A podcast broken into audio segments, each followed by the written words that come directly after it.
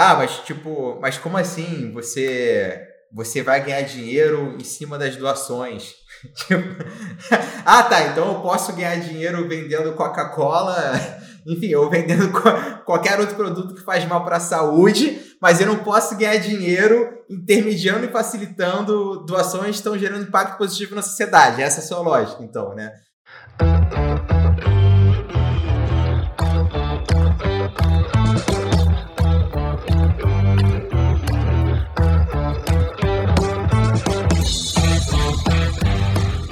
Dia, boa tarde, boa noite. Estamos aqui para mais um episódio do Desnegócio. Hoje a gente tem um prazer especial. Tá, todo episódio é especial, mas hoje a gente está aqui com o Rui, um dos patrocinadores do, do nosso podcast. E ele não está aqui porque ele é patrocinador, ele está aqui porque ele é um empreendedor incrível. A gente vai ouvir um pouco da história dele. Ele começou a empreender desde cedo, a gente vai falar um pouco dessa história de começar a empreender aí com uns 20 e pouquinhos. E é muito bom ter você aqui, Rui. Prazerzão. E aí, Ziz, como estão as coisas? Fala, Davi. Rui, privilégio estar aqui com você. Amigo, parceiro de empreendedorismo ativista, enfim, dos desafios da filantropia. É, sem glamour, né? Mas com peito aberto. Legal estar aqui nos bastidores com você, Matheus, Camila, nossa super editora também, enfim, para você que está ouvindo o Desnegócio mais um episódio importante e para mim representativo, que é a gente olhar, né, da visão para outros recortes não óbvios, mas como diz o próprio Rui, doação não é indireto, não é, ele é transversal, né? De certa forma, olhar para a filantropia, para uma questão social, né, das, das dores sociais, isso não está separado da gente, né? Isso não é que tem outras empresas que olham, que talvez tenham mais capacidade para fazer esse tipo de trabalho. Acho que isso tem a ver com tudo, né? Então, poder estar aqui com você hoje nessa hora e meia de papo e a gente abrir esse código de quem está por trás de negócios às vezes invisíveis, né, Davi? Negócios que às vezes são engrenagens que estão por trás de algo que você nunca vai conhecer aquela empresa, mas tem uma empresa por trás ali ralando para que aquilo fique mais incrível, mais fácil, que gere menos taxa, né? Toda aquela aquela engrenagem da, da UX, né, que são os termos usabilidade, enfim, pensar muito nisso. Então, Rui, Doari, privilégio poder ter vocês aqui é, em mais um episódio do Desnegócio. Maravilha, satisfação, Aziz, Davi, todo mundo que está ouvindo. É uma enorme honra também, um prazer estar aqui compartilhando esse momento com vocês, trocar essa ideia, falar um, sobre, um pouco sobre negócio, sobre impacto. E é isso, estou animado para esse bate-papo.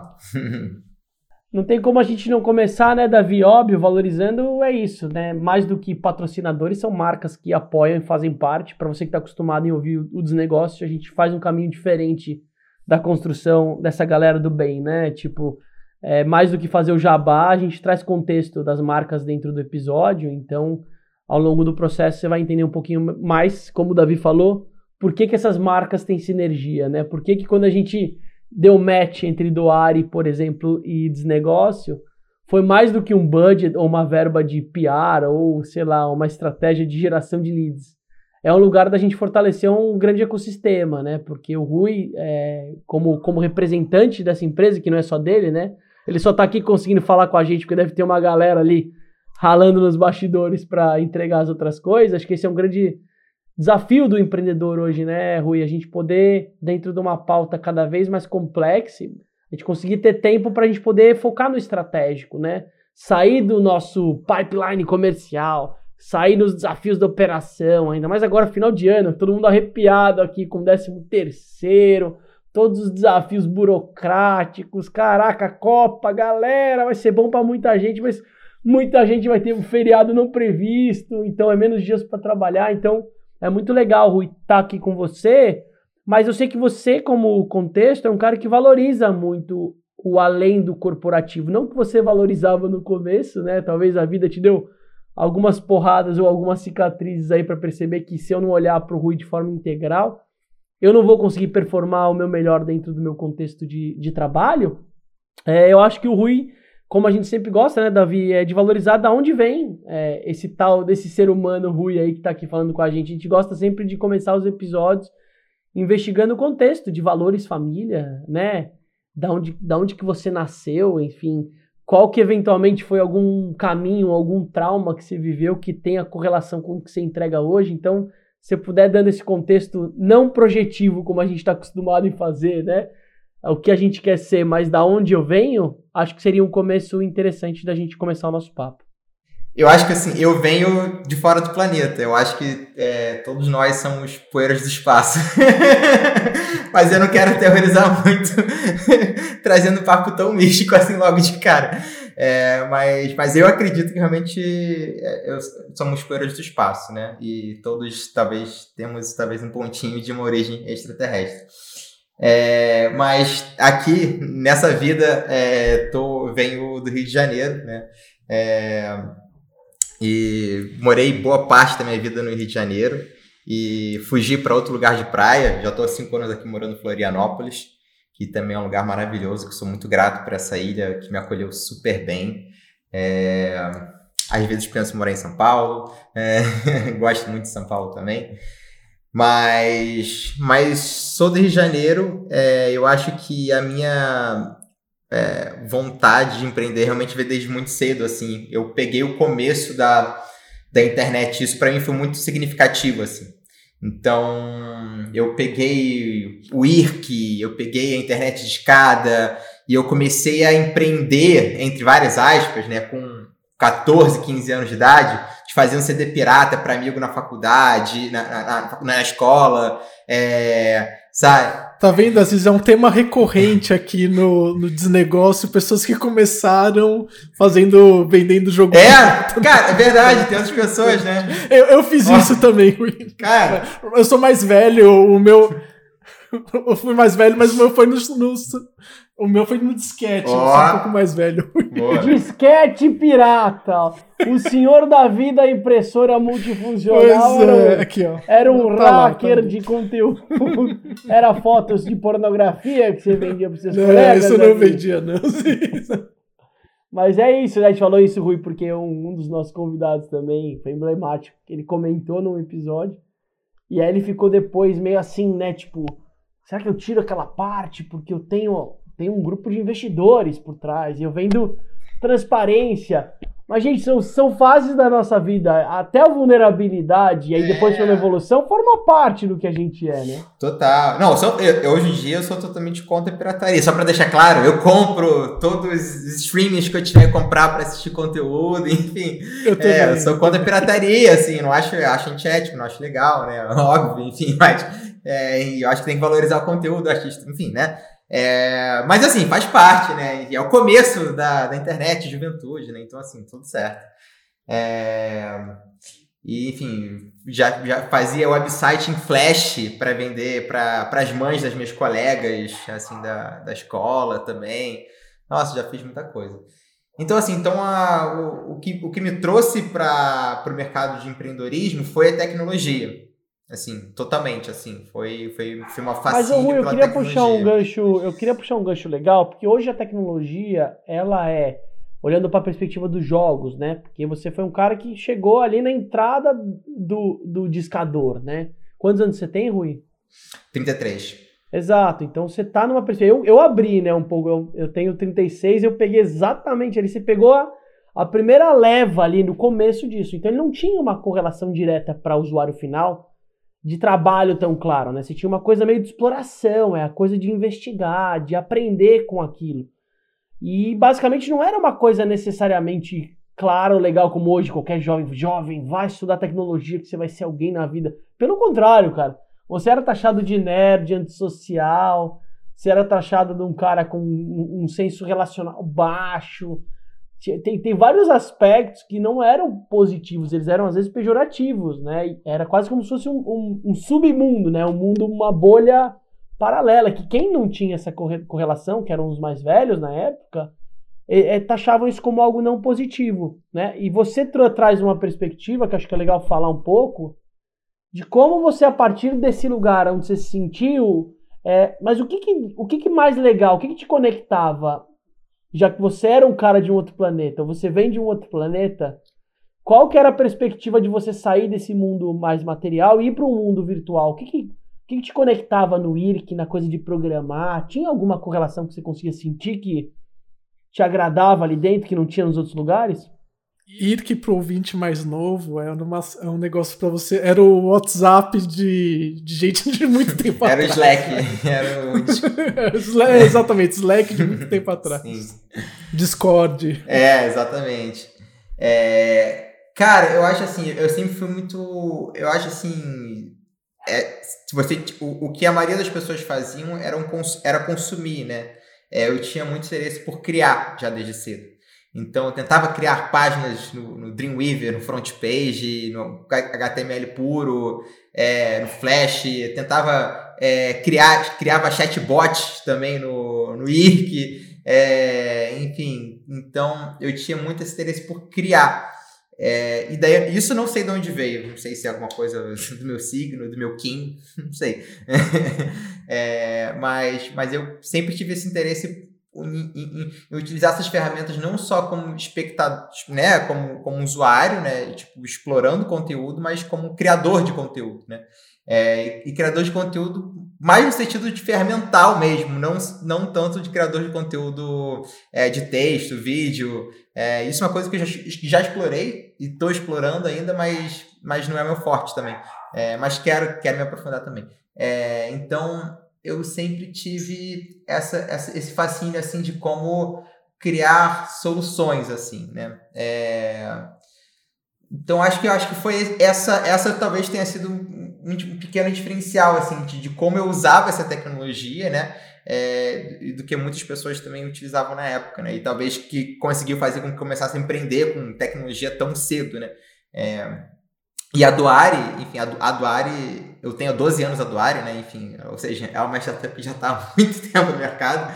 Né? Então, quando, quando eu lancei a Duari 12 anos atrás, é, era mato, né? Assim, o, o, o, o, termo startups era pouco utilizado, você nem tinha aceleradoras praticamente, você tinha incubadoras dentro das, dentro das faculdades, né? A gente implementou recorrência, pagamento recorrente no Brasil, é, não tinha Netflix né, há 12 anos atrás. Então, assim, a gente foi o terceiro player do mercado a testar a cobrança de pagamento recorrente da, da Braspag, entendeu? Então, assim, a gente foi beta em tecnologia de, de pagamento recorrente total, assim, né? É, hoje em dia é uma coisa que está em tudo quanto é lugar, todas as plataformas, qualquer, na academia, enfim, qualquer lugar você tem tecnologia de pagamento recorrente, né? É... Então eu sempre gostei. É, é, tem essa parte também exploratória de saber, tipo assim, o, o cutting edge, né? Saber, cara, o que, que, que tá vindo aí, né? Que, tipo assim, que, de, o que, que tem mais de recente na tecnologia e como é que eu posso usar a minha criatividade para criar uma ferramenta que vá atender a, a sociedade é, de alguma forma útil, né? Então, então é isso, assim, isso é na verdade que eu continuo fazendo até hoje, na verdade, esse é meu trabalho até mas hoje, assim. Que, mas o gatilho talvez dentro disso é que você falou, ok, então a internet é um ecossistema fértil para eu poder desenvolver o meu lado criativo.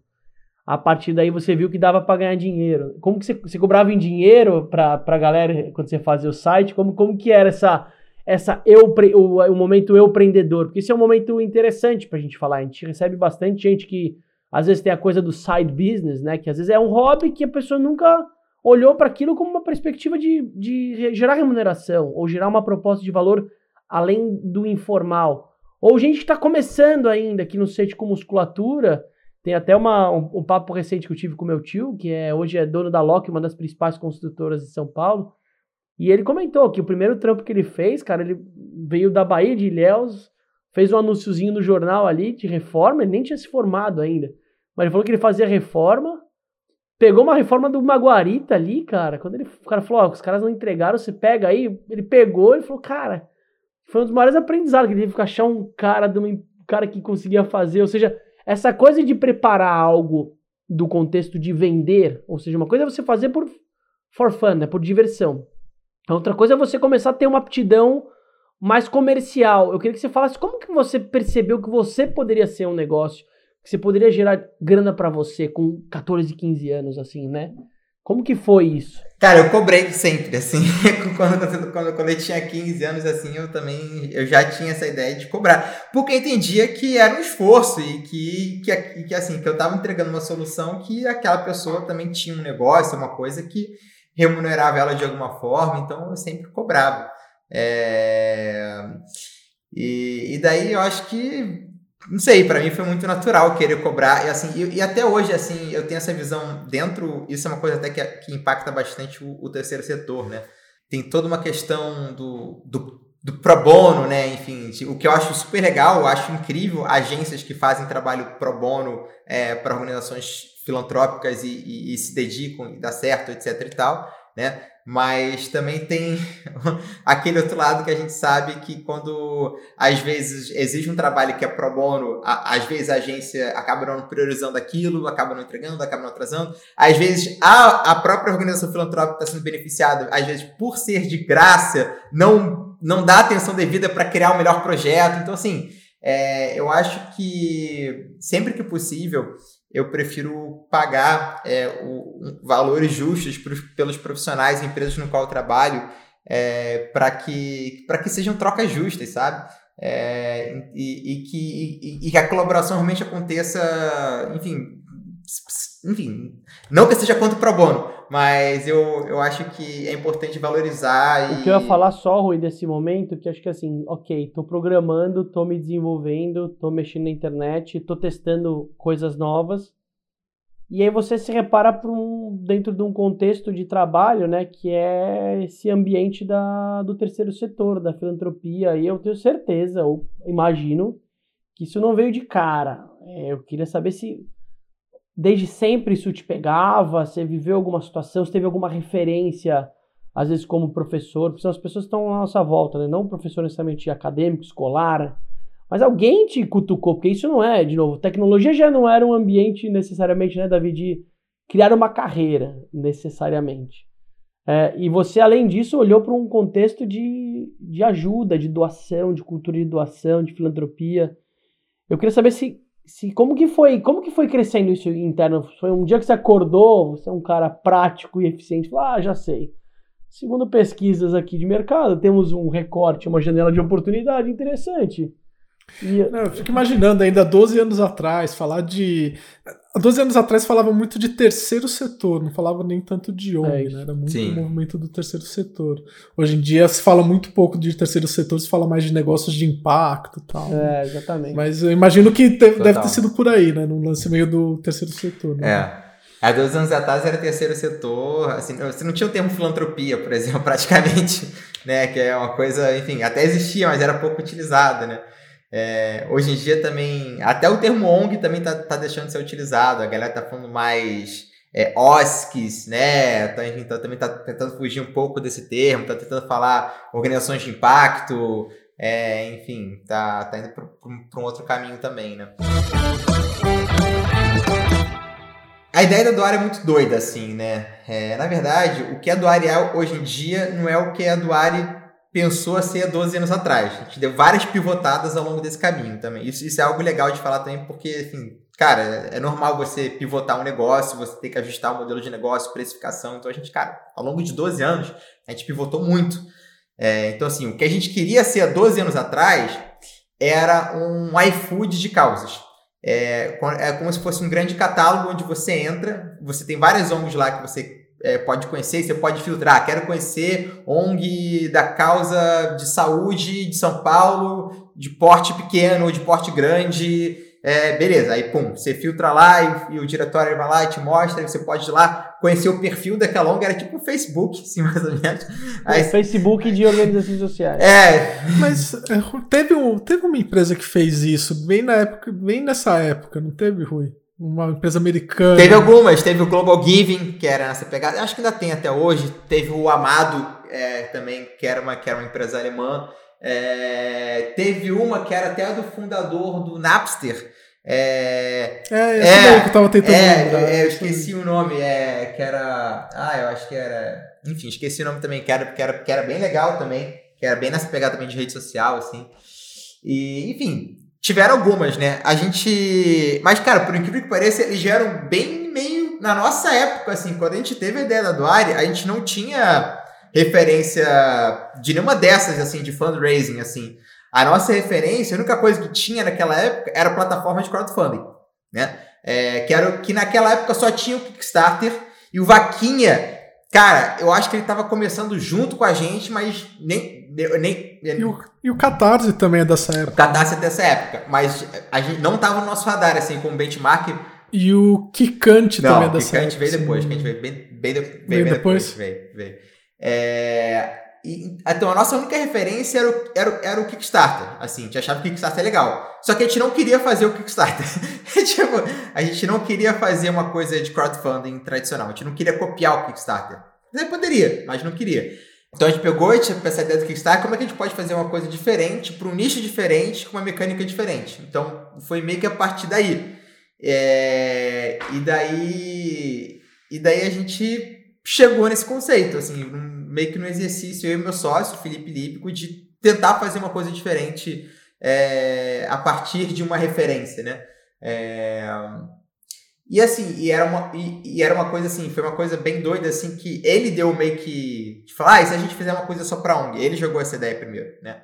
É, e foi uma parada bem louca, assim, que, tipo assim, no dia que ele jogou essa ideia, ele jogou essa ideia, aí no dia seguinte que ele jogou essa ideia, é, a minha mãe, ela, ela, ela doava para algumas ONGs, né? E ela doava para a Cruz Vermelha.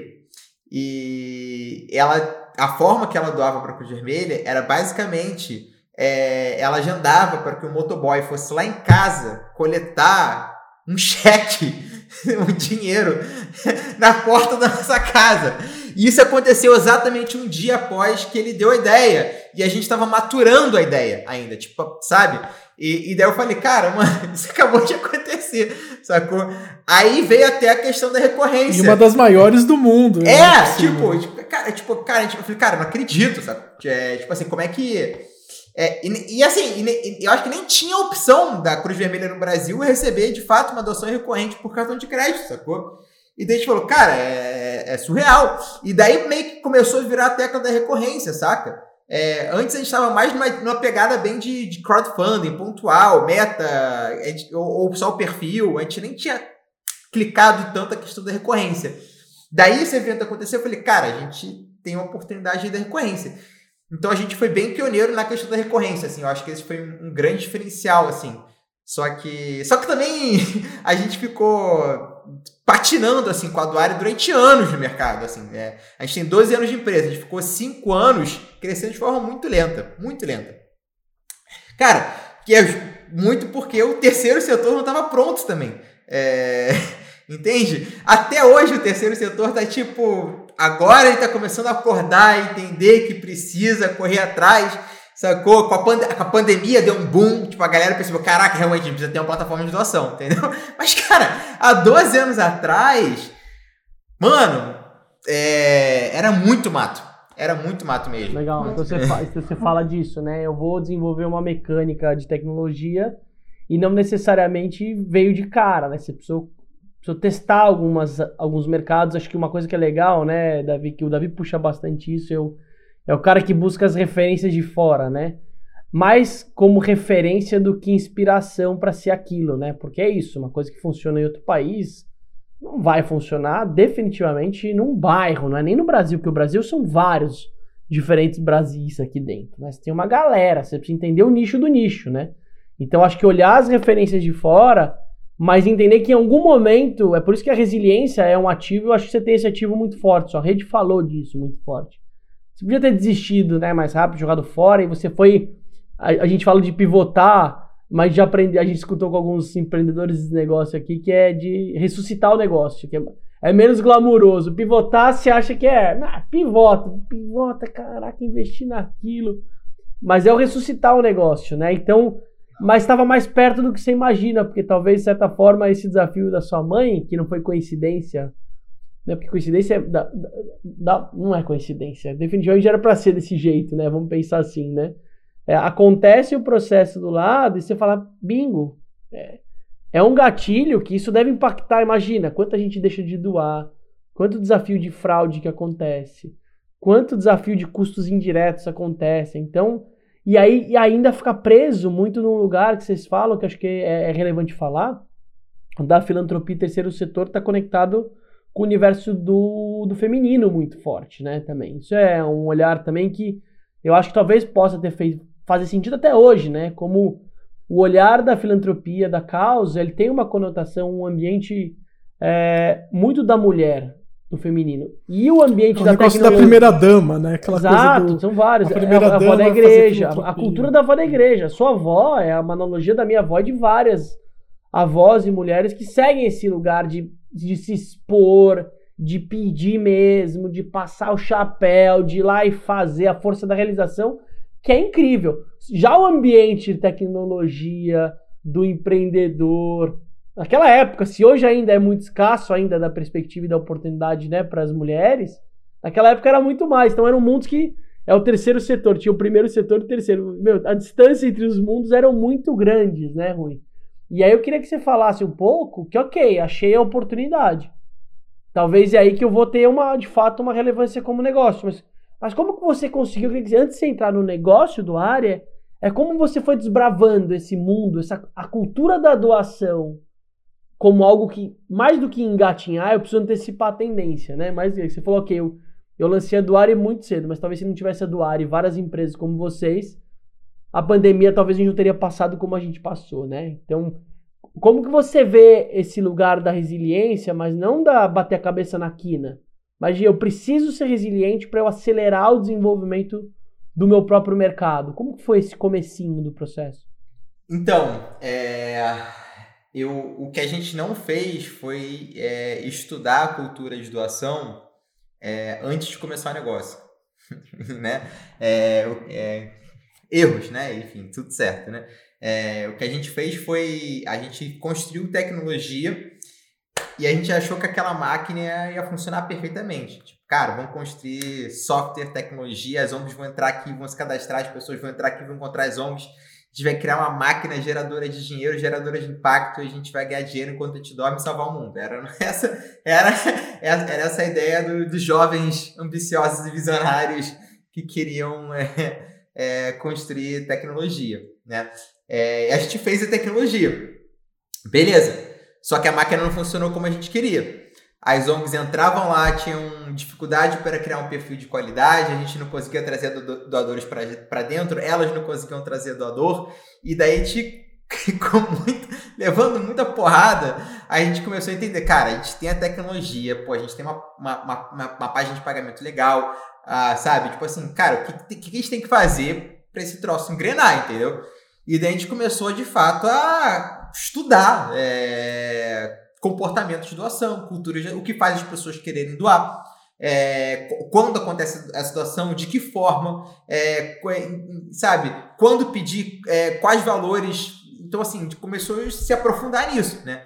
Tanto é que hoje em dia a Doare é uma empresa que desenvolve tecnologia, mas assim, a gente 50% do que a gente faz é serviço.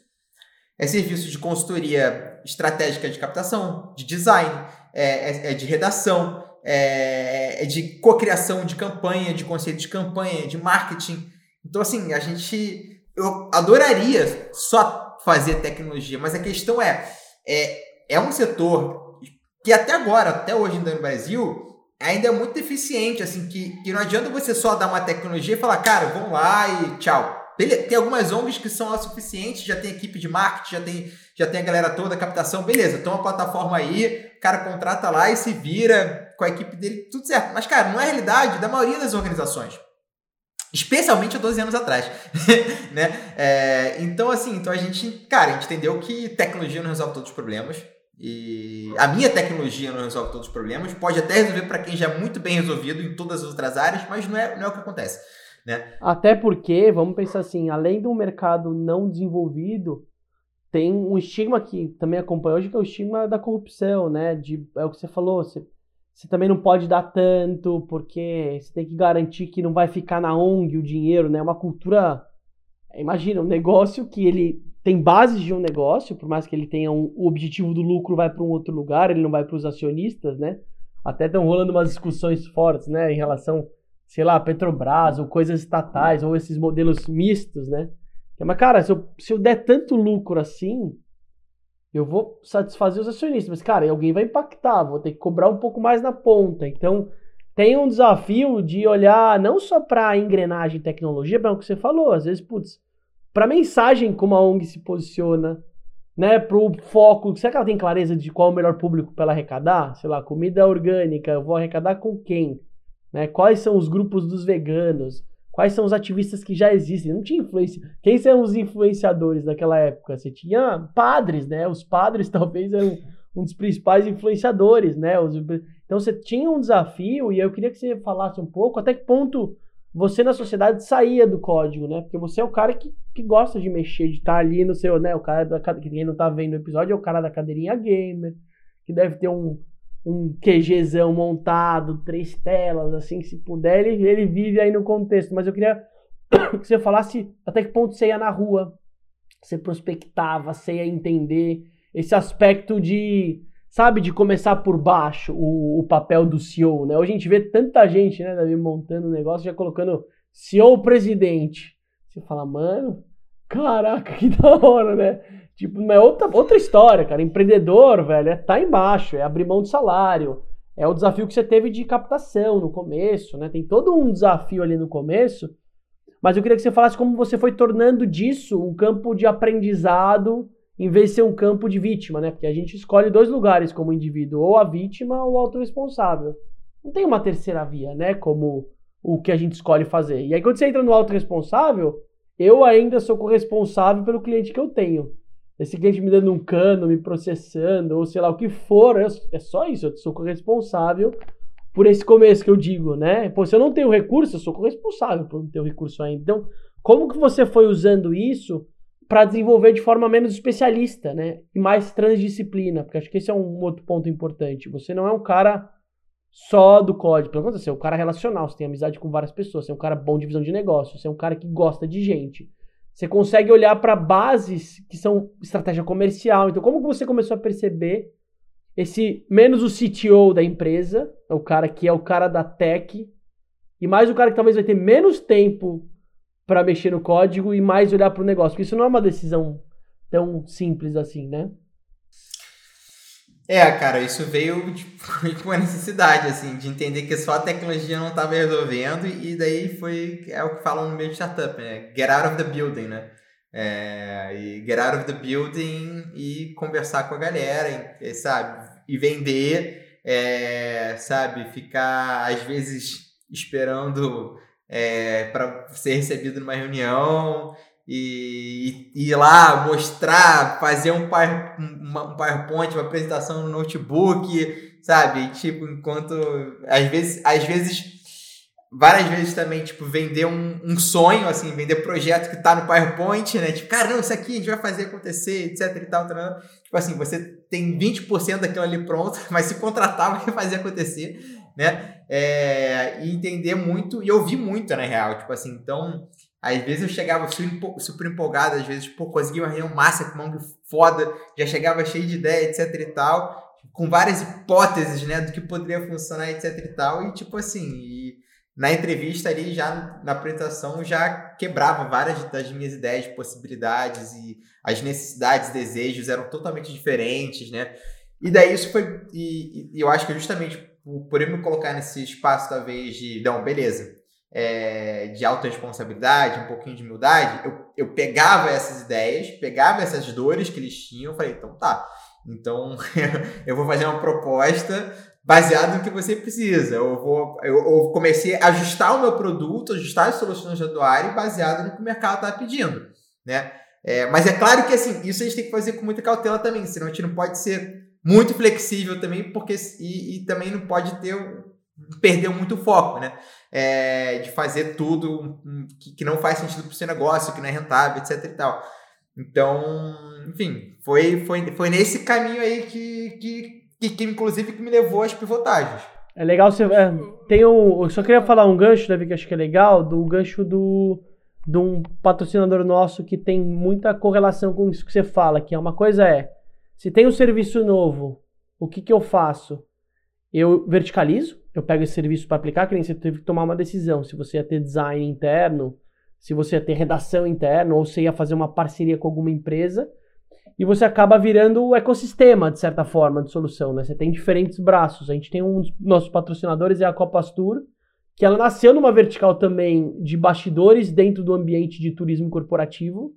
Só que na pandemia ainda mais, né, esse ambiente de, né, de viagem, turismo, deslocamento corporativo mudou. O que basicamente ele foi fazer foi fazer exatamente o que você falou, é mapear serviços complementares. Sei lá, live marketing, puta, tem correlação. Só que em alguns momentos o Edmar e o time dele percebeu que o Paquinho já sai muito do meu escopo, porque também não é uma tomada de decisão, ou não, putz, eu vou ter essa vertical de negócio, minha rentabilidade é baixa, mas ó, se eu tiver com a empresa ali e já já ele vai precisar de mim ali na frente. Então esse, esse contexto de começar a verticalizar e pensar em serviços complementares, hoje ele atende em grandes empresas ou dentro de uma perspectiva de todos os formatos de eventos, turismo, viagem, ele pega o, o pipeline completo, né? O, o fluxo de demandas completo. Só que foi uma decisão para ele. Cara, que exigiu um, um time transdisciplinar, tem vários aspectos que passam pelo processo. Então, você trazendo isso de como eu vou trazer né, outras verticais de negócio, onde a tecnologia vira quase uma consequência de umas demandas que o cliente valoriza muito mais, ele vai valorizar muito mais o. Olha que ele fez o texto maravilhoso da minha ONG, cara, ele conseguiu escrever. Talvez ele vai ser muito mais tangível até para conseguir um ticket alto de doação do que você explicar a interface tecnológica que funciona. Imagina o seu cliente lá percebendo, hum, que ele deve estar tá falando? Esse, esse garoto tem futuro, esse cara esse tem jeito, né? quer, quer, quer mudar o código, né? Do, do especialista em tecnologia versus o especialista em solução de negócio, né? Que é, que é bem diferente, né? Ô Rui, você começou a empreender bem jovem, né? Você começou, não sei se você fez faculdade e tal, você começou a empreender saído da faculdade, acredito eu, né? E você passou por uma jornada bem longa, 12 anos aí com, com a Doare. Você falou, você fez várias pivotagens e tal, em algum momento é, você foi captar investimento? Como que foi essa, essa história aí? Eu já captou investimento algumas vezes. É, então, assim, no comecinho da operação, né? É, lá 12 anos atrás, é, a gente captou um, um, um, cheque de 50 mil reais é, de um investidor anjo. E foi, na verdade, foi a coisa mais louca do mundo, assim, né? Porque foi eu e meu amigo, né? A gente tinha literalmente um PowerPoint, eu e o Felipe, e, e daí a gente tá precisando de grana para contratar mais gente, para fazer design, etc e tal. E a gente achou que ia ser bom ter um investidor para também dar um apoio, né, em termos de negócio, né, etc e tal. E a gente, cara, literalmente, eu, abri o Google, coloquei é, investidor anjo Rio de Janeiro, venture, investidor Rio de Janeiro. Aí apareceu Rio Ventures.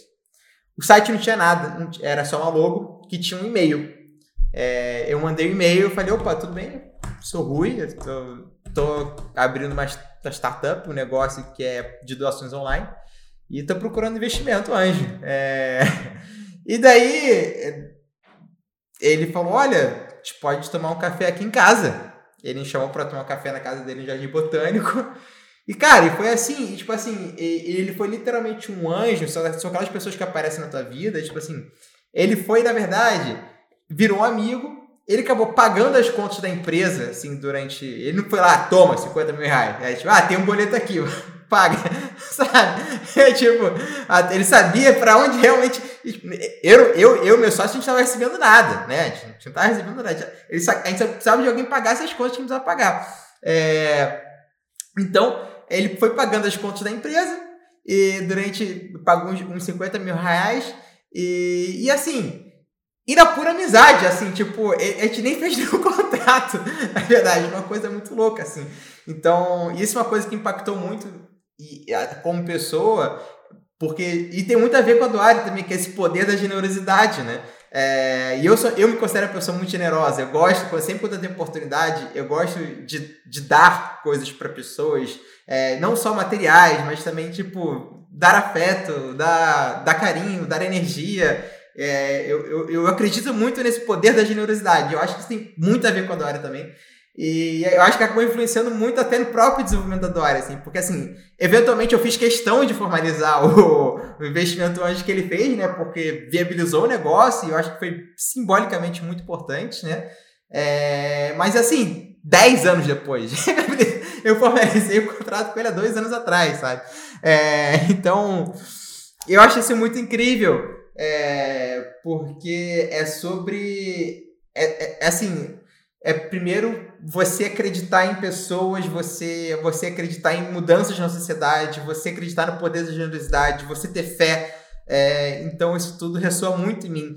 e eu quero poder também replicar isso na minha vida. Né? Então, esse foi, esse foi o primeiro investidor antes da Doário, que é muito marcante, assim, para mim. Gratidão, Beto, você tu, tu marcou demais, assim, a minha vida, cara.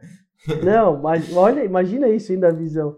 Se ele digitasse no Google e a porra do, do algoritmo desse em um outro lugar, e fosse talvez Já dá muito errado, né? velho, né? o investidor ia falar assim, não, me dá 7% da sua empresa, tipo, viesse para um olhar mais dinheiro no, né, dinheiro no centro ou, ou oportunidade de ganhar dinheiro em cima de você e não com você, né? Porque essa talvez é uma grande perspectiva, uma grande diferença do jogo, mas você vê como um detalhe, gente, a vida é feita desses detalhes, né? Você falou do detalhe da sua da sua mãe, você falou do detalhe do investidor que talvez ele foi a base para você construir uma marca baseada em cultura, né? Você vê a cultura da Doare, ela só é íntegra, né? A integridade do fundador é o que ele acredita, o que ele fala, o que ele faz, é o que a empresa todo dia tenta fazer isso, porque não é um jogo fácil, né? A gente viu agora recente o, o caso da Renner foi um caso emblemático, né? A Renner acabou de num processo de racismo numa loja. Eu conheço bem os bastidores da Renner, eu sei como eles são muito engajados nessa causa, de verdade. E aí tem gente que só vê isso e já joga, e aí você tem que construir isso, mostrar que não é bem assim. Ou seja, tem um baita desafio que é, não é fácil, não é todo dia, mas isso muda todo o jogo, né? Que legal você contar essa história. Ou seja, você que tá ouvindo dos negócios e tá naquela resiliência, tá quase desesperado jogando a toalha que você precisa de qualquer investidor de qualquer jeito, toma cuidado, né, da visão. O Davi fala muito disso. O Davi, por exemplo, até nos últimos episódios tem falado sobre os desafios de buscar investimento ou buscar parcerias estratégicas no momento que você está do seu negócio, mas saber que respeitar o tempo das coisas, né? Negócios foram feitos para serem é, comprados, né? E não necessariamente para serem vendidos, né? Se eu fizer um negócio para querer vender ele, calma, meu negócio tem que ser tão sexy, né? Para eu poder de fato ter um negócio muito precioso na mão, né? Então, que legal você contar a história do primeiro, não o mais importante, porque não tem peso, mas um dos uma da, dos fatos mais importantes do negócio, né? Como, como representatividade. Essa pausa é uma pausa estratégica. Mais do que parar para beber uma água, é a oportunidade de você seguir a gente e poder compartilhar esse episódio para alguém. A gente está aqui para fazer você empreender do seu jeito.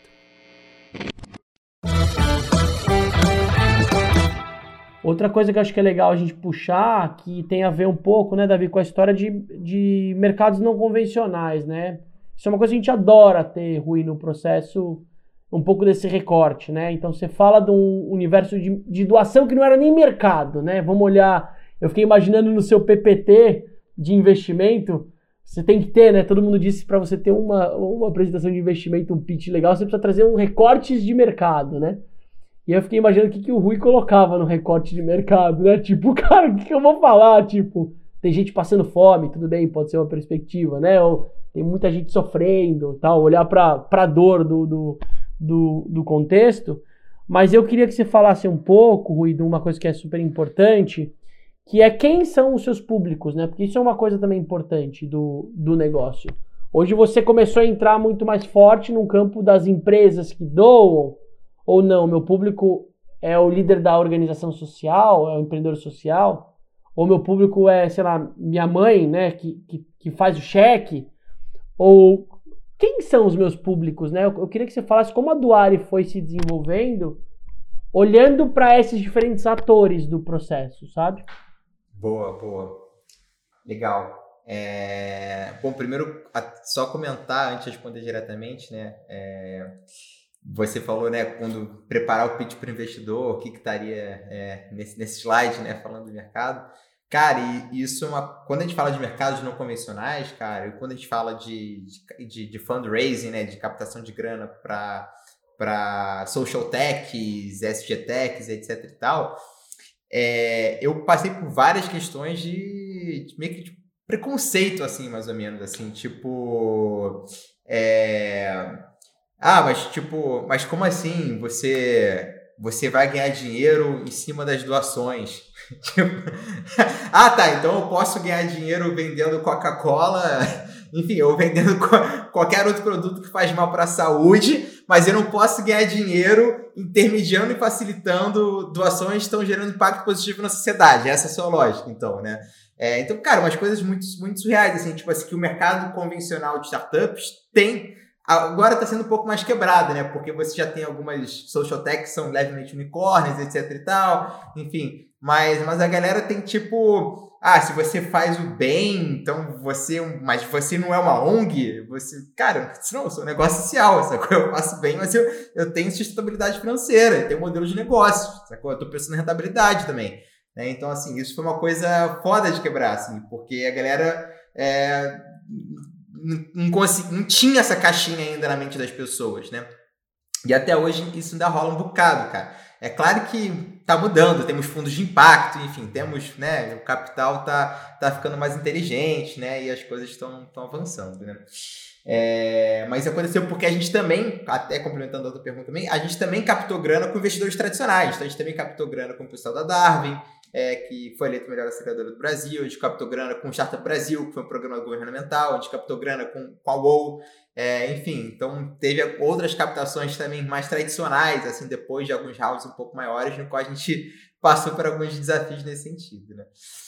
E daí, cara, é, o nosso mercado, é, hoje em dia, ele, eu diria que a gente está olhando 70% para ONGs, e daí é, representantes dentro de organizações sociais, dentro da área de captação de recursos e marketing e tecnologia, principalmente, né? E 30% para empresas. E daí pessoas que trabalham com ou dentro de RH com voluntariado, ou trabalham na parte de marketing com ações de marketing social, é, ou trabalham é, na parte de responsabilidade social corporativa, é, na parte de SG. Então, são mais ou menos esses, esses nossos dois grandes públicos, assim, né?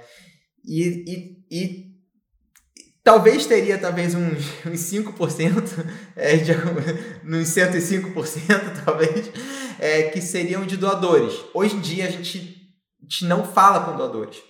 O, não, e, não, e a gente não quer falar com doadores. É, quando a gente lançou a Doare, a gente era 50% ONGs e 50% doadores. E a gente sofria para falar com doadores. Né? É, a gente entende que não faz sentido a gente ficar correndo atrás do doador para a ONG. A ONG tem que ser responsável e tem que ter autonomia de trazer os seus próprios doadores. Então a gente que faz muito mais sentido capacitar essa ONG, seja através de educação, é, tipo, com, com, formações específicas sobre captação de recursos online, materiais, template e-mail, é, ou até mesmo fazer um serviço em conjunto de, de, de, de criar materiais personalizados, landing pages, etc. Mas, tipo assim, ela é responsável por, por ir atrás dos doadores do que a gente. E uma coisa também que a gente não faz, que, que as outras plataformas fazem, mas uma questão de posicionamento, não que seja uma coisa errada. Tipo assim, se você doa para uma alguém que utiliza Duário, você doa para. Vamos supor que você doa para ação da cidadania que é uma ONG utilizadora que, que, que combate a fome. Eu não vou chegar e mandar e-mail para todo mundo que doa para a Sanzania e falar, olha, doa também para Orgânico Solidário, né? Que, é, que também é uma causa da fome. Olha, essa causa é relacionada aqui também. Jamais eu vou fazer isso. Por quê? Porque eu entendo que aquele doador é o doador daquela ONG. Inclusive, a gente tem uma LGPD, no, nosso termo de privacidade, em conformidade com a LGPD, bem específico, garantindo que aquele dado daquele doador seja da ONG, e a doária é somente o intermediador daquele dado. Né? É, então, assim, esse é um posicionamento muito legal também, que é um posicionamento white label. Né? É, então, então a gente. Por isso que a gente não se comunica com doadores, mas eu coloco esse 5% aí, porque a gente está participando de alguns projetos especiais, no qual eventualmente a gente tem que fazer um barulhinho de imprensa com doadores, etc e tal, mas são pontos fora da curva. Então é realmente é 70-30 aí entre gestores sociais e empresas conscientes. É, talvez você se comunica de outra forma com eles, né? Comunica com uma forma do botão, você se comunica com Sim. A, a, engrenagem de doação. É, é a comunicação indireta, né? Tipo, talvez a, a, o protagonismo de marca ele não apareça. Mas hoje, se você entrar hoje no, no Pacto 15 por 15, que é uma das principais plataformas né, de, ativas de combate à fome, que tem várias organizações sociais envolvidas, o Orgânico Solidário, inclusive, é uma delas, você tá lá sentindo Duari na pele, que é sentindo Duari como tecnologia. Então, tem um lugar, Rui, que é trazer esse protagonismo para esses invisíveis, né? A gente tem um outro patrocinador, que eu sempre gosto de falar, que o Davi, quando começou os negócios comigo, ele sempre dava um exemplo. Às vezes eu quero montar um desnegócio pra gente poder pegar uns negócios meio bizarros. Tipo, o cara que limpa a piscina, né? O Davi falava, mas sempre dava o exemplo do cara que limpa a piscina. Pegar, e a gente acabou entrando muito forte nesse campo dos não convencionais. A gente tem uma empresa que, para mim, ela é o.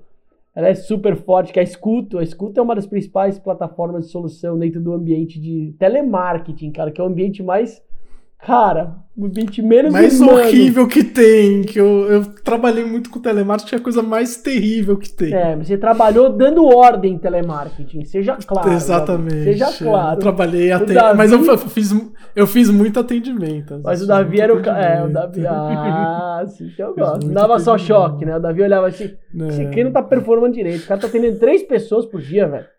Mas Deixa eu ver aqui se eu não consigo atender mais. Fá, fá, fá, Mas eu, eu queria trazer muito forte, e aí eu vejo isso no seu negócio também, Rui, que a, a Marina e o pessoal do escuto tem, que é o aspecto da humanização em ambientes áridos. Né? Você dentro do campo da tecnologia e a Marina dentro de um campo de atendimento, conseguiram trazer um ativo que ele talvez, dentro da ONG é muito humanizado, né? mas dentro do recorte onde você está atuando, é um ambiente mais prático, mais lógico, né? Ela hoje tem um grupo de mulheres. Ela, o foco do atendimento dela são pegar mães que não conseguem se deslocar em ambiente de trabalho. Tem até uma conotação forte com vocês, o do ambiente remoto, né, de trabalho, mas onde a mãe consegue organizar a carga de trabalho dela de acordo com às vezes a amamentação, o ambiente que o marido tá lá que ela pode, e aí a qualidade da troca, da conversa, logo das conversões comerciais ou do relacionamento, ela é muito mais alta do que você colocar, falar, ah, você é um, a lógica do chinês, né? Bota o cara para programar por hora. Não, cara, não é assim. Trabalhar por hora é diferente o ambiente que você atua, né? Então eu, eu valorizo muito, Rui, desse lugar que eu queria que você falasse um pouco como você sente o DNA do Rui virando cultura e um dos principais ativos da Duari. Porque como tecnologia vocês são copiáveis, como o próprio Davi falou, né? Tipo, Hoje os negócios eles são inspirados em outros. Vem alguém com mais grana, fala essa porra dessa Duari vai te pegar e vão. Não, isso, isso não tira, porque a Duari, como Duari, não vai existir nada igual. Eu queria que você falasse como você foi entendendo o ativo além do técnico do Ari como código, mas o ativo humano, o ativo da escuta, o Rui falando mais de espiritualidade no ambiente profissional, começando o episódio de tecnologia falando de extraterrestre. Cara, isso dentro de um, de um contexto, vamos olhar, mais pragmático, isso não é pauta. Você está perdendo um momento do, do encantamento do usuário para uma coisa mais transversal. Como, como, que é essa cultura aí dentro, no ambiente de alta performance? Como você lida com isso aí dentro? Legal. É...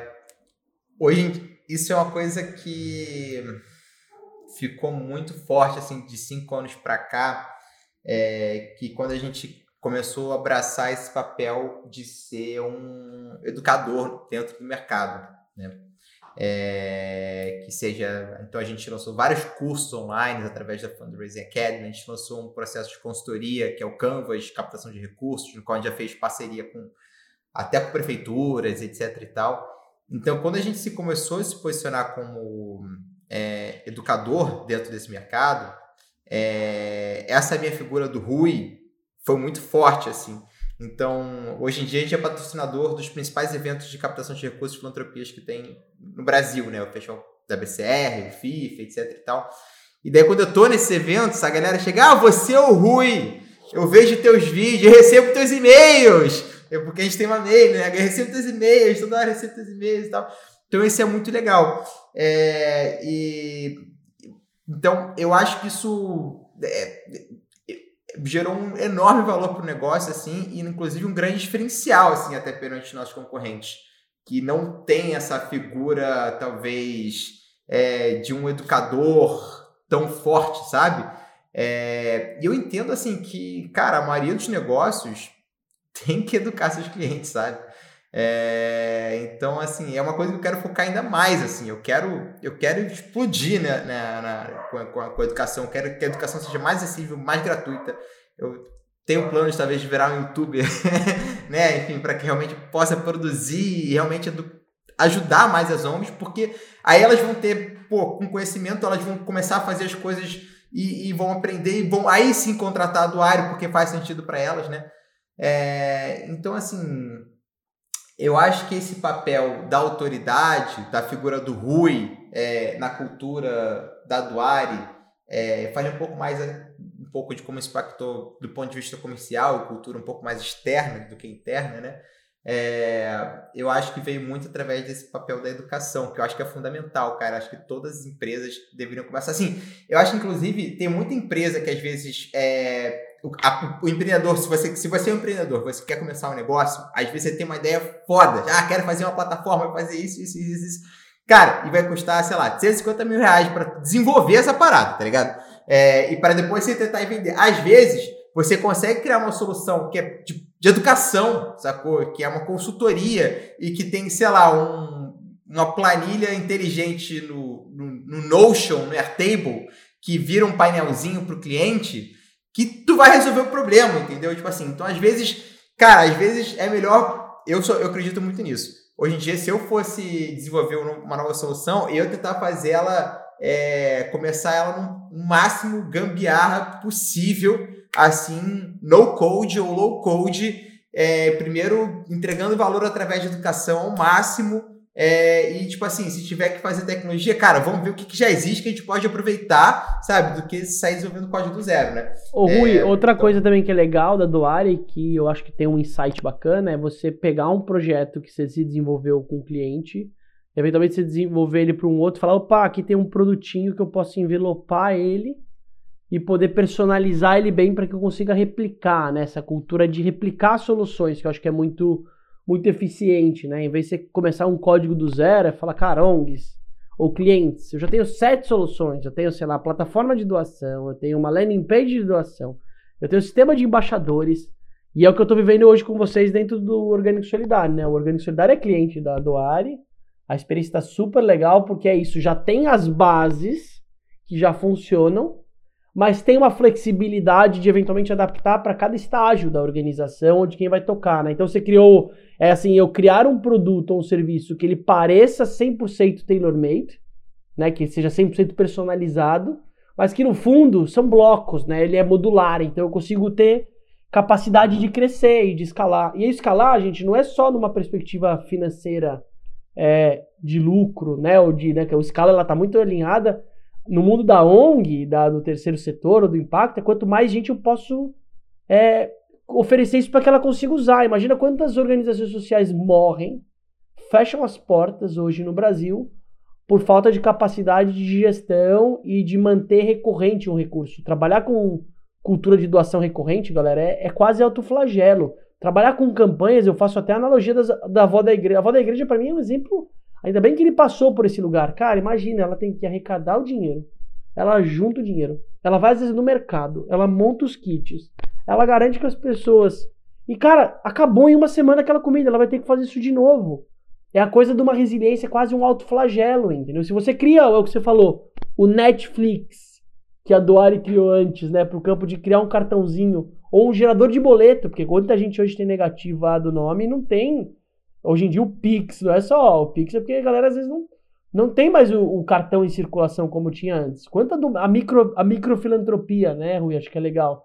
Porque é mais do que o valor que você doa, mas é o impacto de você ressignificar a doação na sua casa de um país que hoje é uma das principais economias no mundo. O Brasil, ele é, independente de crise ou não, ele é uma potência em termos de economia mas é um dos países mais desiguais do mundo. Ou seja, o Brasil ele não tem uma cultura de distribuição, de prosperidade coletiva.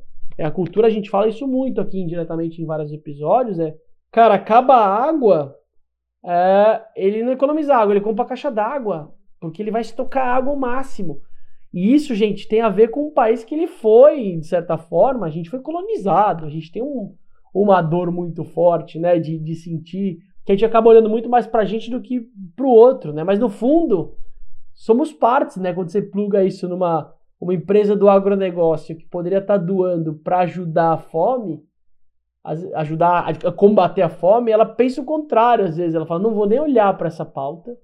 Se eu falar de fome, de segurança alimentar, eu vou me expor e vou mostrar que meu produto é ultraprocessado, que matou só esse ano ultraprocessado matou mais de 57 mil pessoas, segundo a Fiocruz no Brasil. Então ela fala, eu não vou nem entrar nessa pauta. Você fala, what the fuck? que que tá acontecendo com o mundão, né, galera?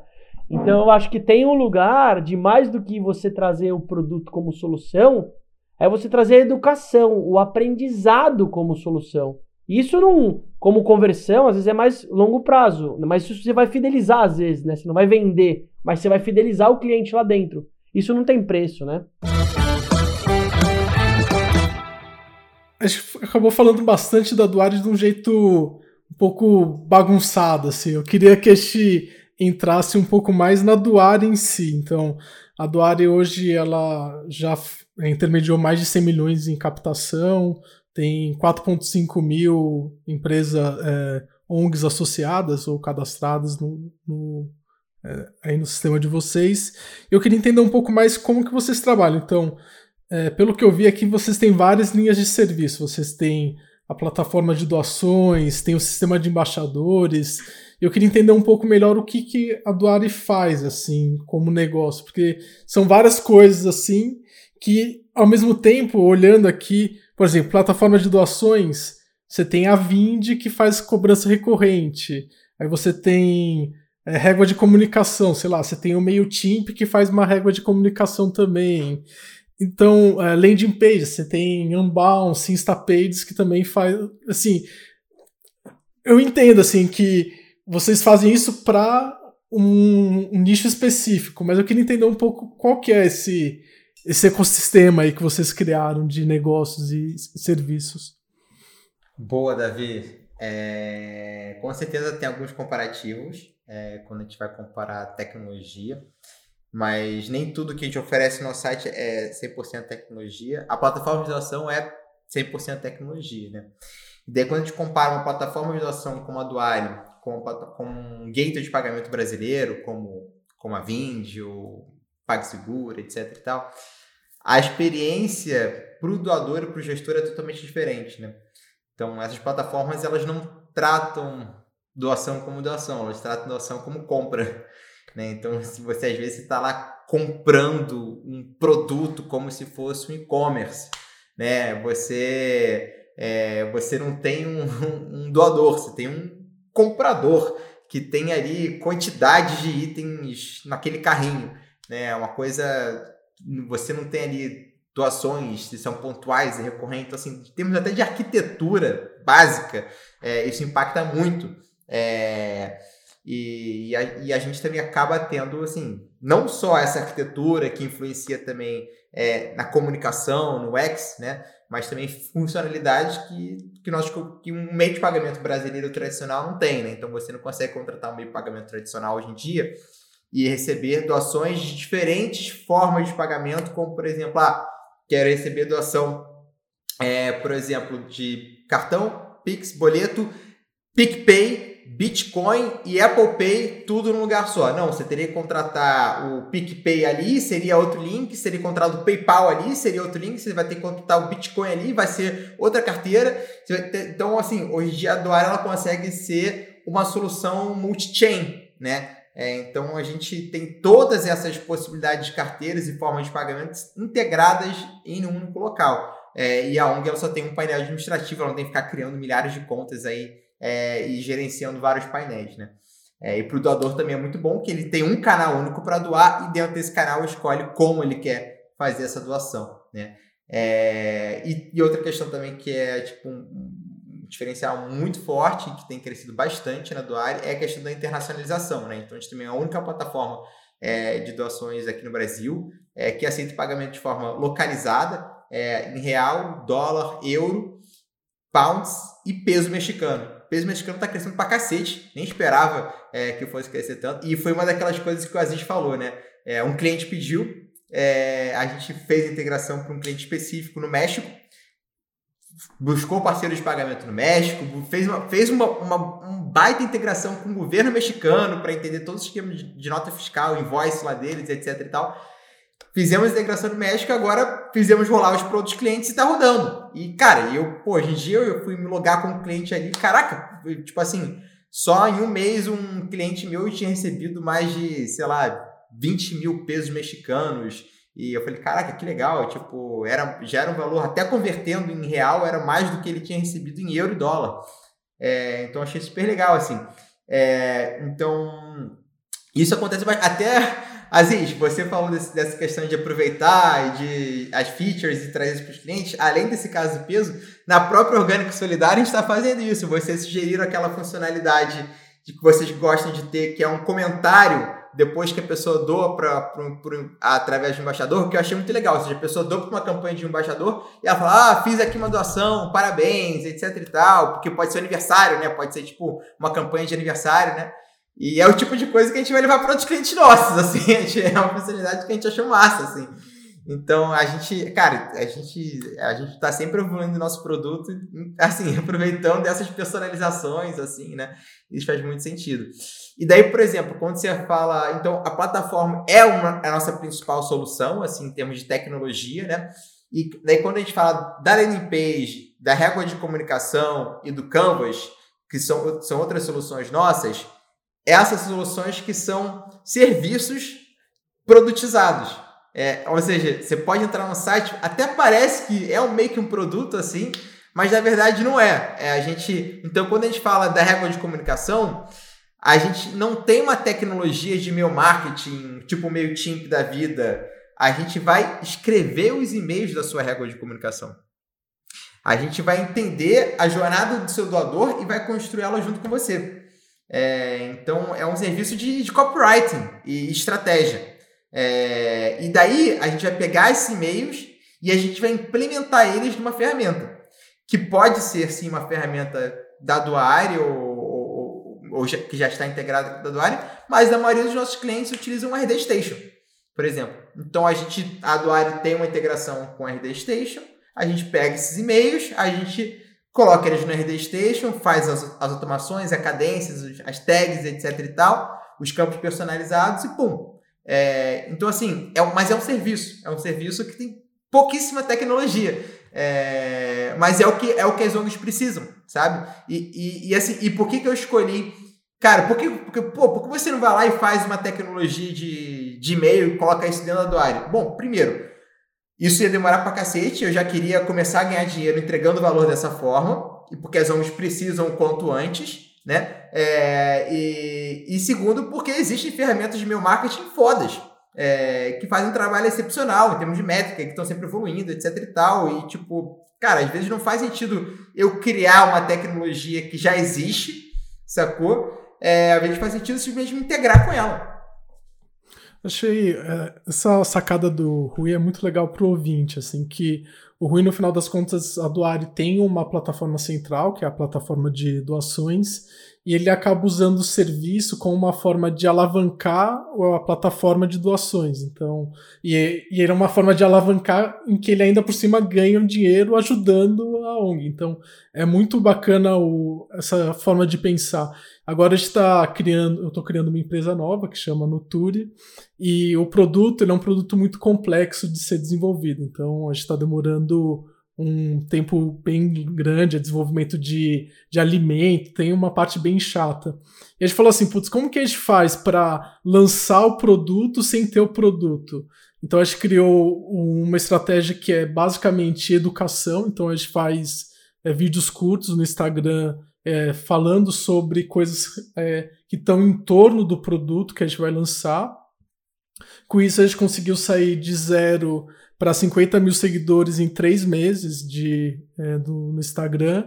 E a gente lançou um, um e-book para é, ajudar, dando mais dicas para a pessoa é, se tornar mais saudável tal, que é um braço um pouco de educação que a gente criou, que é um jeito também da gente é, dar um valor a mais e ganhar valor também, porque tem uma preocupação das pessoas que é, um, é muito comum, inclusive nas ONGs, que a gente comentou, e terceiro setor em geral, que é medo de capturar valor. Então a gente falou: não, vamos lançar um e-book.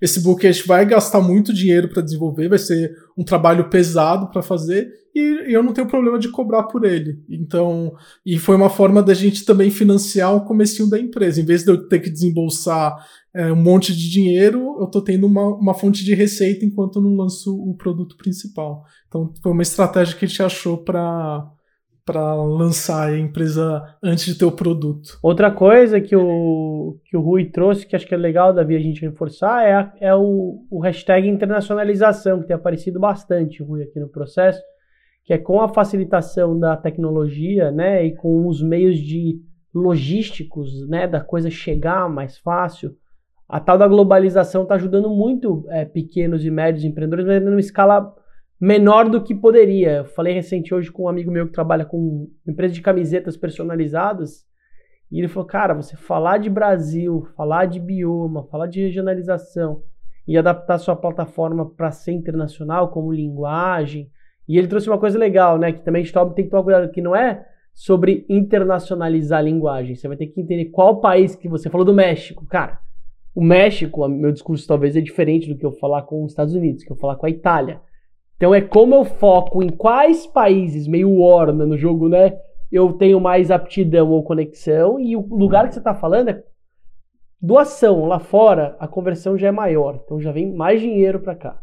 Segundo, às vezes eu tenho países que têm muito mais vocação em doação do que regiões do Brasil ou próprio Brasil. Então, olhar para uma organização social que tem uma causa incrível, genuína, que pode ser pequena, porque tamanho não é documento, né? Hoje eu prefiro doar para uma organização que de fato faz um trabalho maravilhoso para 20 pessoas do que um trabalho para 100 mil pessoas que, que ele não é eficiente. Então a gente também tem que olhar o, o nível de impacto, não só para as grandes marcas. Isso é uma coisa que eu queria que você falasse, Rui, que acho que tem uma visão bacana, que assim, hoje é que nem corporação é organização social nesse sentido, né? Quem tem mais credibilidade são as maiores e, e com mais tempo de casa que é um grande problema, na verdade, né? Você pega hoje as a maioria das doações do Brasil vão para cinco principais, né? A gente trouxe o exemplo ali do que nem os Médicos Sem Fronteiras, né? Que foi o exemplo que você trouxe. Mas você tem Instituto Ayrton Senna, SOS Mata Atlântica, essas grandes, cara, são quase estruturas corporativadas que elas, por medo de, de corrupção ou de outros vetores, elas acabam centralizando boa parte das doações. Tem vários projetinhos sociais maravilhosos que não tem voz, visibilidade nem estrutura para arrecadar. Eu queria que você falasse qual é o desafio dessa, dessa não distribuição de renda no sentido de doação para projetos que às vezes estão plugados na Doare, por exemplo. Como que você vê né, o pequenininho, o médio e o grande, esse desafio? Pois é, é, é e o desafio é, ele é enorme e cada vez mais cruel, né? Porque você vê os algoritmos das redes sociais cada vez mais é, derrubando a entrega de conteúdo orgânico, é, priorizando a entrega de conteúdo pago, ou seja, para pagar, para aparecer a mídia paga, você tem que ter dinheiro, você tem que ter uma estrutura de marketing, né? E daí, normalmente, se você vê um anúncio de doação no seu feed, provavelmente vai ser de uma organização mais bem estruturada, ou alguma organização inter internacional, com alguma atuação no Brasil, ou às vezes até não. É, então, os desafios são, são são, são realmente é, é, cruéis, assim. O que eu acho que as organizações têm que fazer, que é um momento que já está acontecendo, na verdade, no marketing digital como um todo, é a criação de comunidades cada vez mais fechadas, assim, né? É, então, essas ONGs elas têm que se preparar para quebrar essa bolha, não depender dos algoritmos das redes sociais é, e criar comunidades onde elas podem se comunicar diretamente com esses apoiadores e potenciais apoiadores, seja no WhatsApp, seja no Telegram, seja por ligação, seja por e-mail, seja, enfim, mas é, o fato é, é um, o maior erro que eu vejo é que essas organizações, é, antes elas acreditavam que ah, a gente precisa ter um perfil no Instagram, um perfil no Facebook, para produzir e, e, comunicar nos conteúdos. E hoje em dia isso não funciona, assim, você vai estar, tá, assim, é, é, importante ter, é importante fazer, mas você tem que entender que você tem que ter um contato mais próximo, mais íntimo com essas pessoas. E até porque, assim, aí também entra toda a questão também da que a gente vive na era da distração, né? Hoje em dia o tempo de atenção de um ser humano é, é, de, é de 4 segundos, que é pior do que o tempo de atenção de um peixinho dourado, que é de 5 segundos né? É, então, assim, é, a, a, gente, além dessa disputa algorítmica das, das redes sociais, tem toda a questão da atenção do ser humano. Então, assim, a gente de fato tem que pegar as pessoas e falar: olha, eu tô aqui. é, então, vem comigo, escuta o que eu tenho para falar, sabe? Vamos estar tá juntinho e a pessoa se sentir parte, querer contribuir, querer vestir a camisa. Então, assim, é esse sentimento de criar comunidade. Isso tem que acontecer, sabe? Porque tá difícil, cara.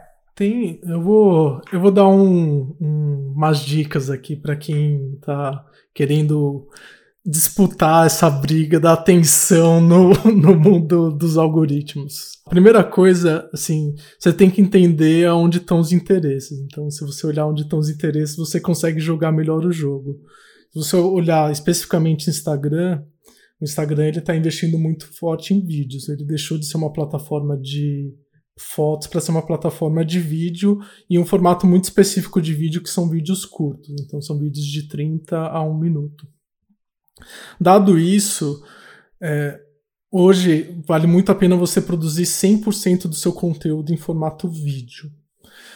E aí tem a, a grande sacada. Os, como você falou, a atenção das pessoas está cada vez pior. Então, você tem basicamente 3 segundos para pegar a atenção da pessoa. Então, o hook, né, o, o gancho para captar a atenção da pessoa nos três primeiros segundos é a coisa mais importante.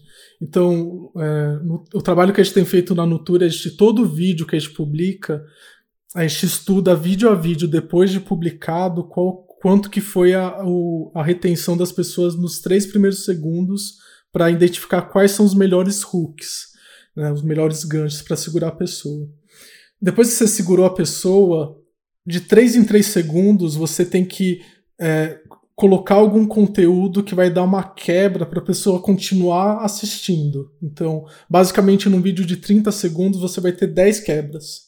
Que você vai ter alguma mudança de quadro ou de foco de câmera ou entrando alguma, algum elemento na tela para a pessoa continuar assistindo. E o conteúdo ele tem que ser um conteúdo é, centrado na pessoa. Então, é, o que, que a pessoa ganha assistindo aquele conteúdo. Então, é, é, sempre pensando na pessoa. Então, a gente coloca a pessoa no centro. Beleza. Depois de ela assistir esse vídeo, o que, que ela vai ganhar? Aí ela assiste até o final. Então, a gente conseguiu sair. É, a gente não gastou um real de mídia, tá? Então, a gente saiu de zero para 50 mil pessoas, é, sem colocar um real de mídia é, paga. Usando basicamente esses princípios que eu, que eu falei aqui.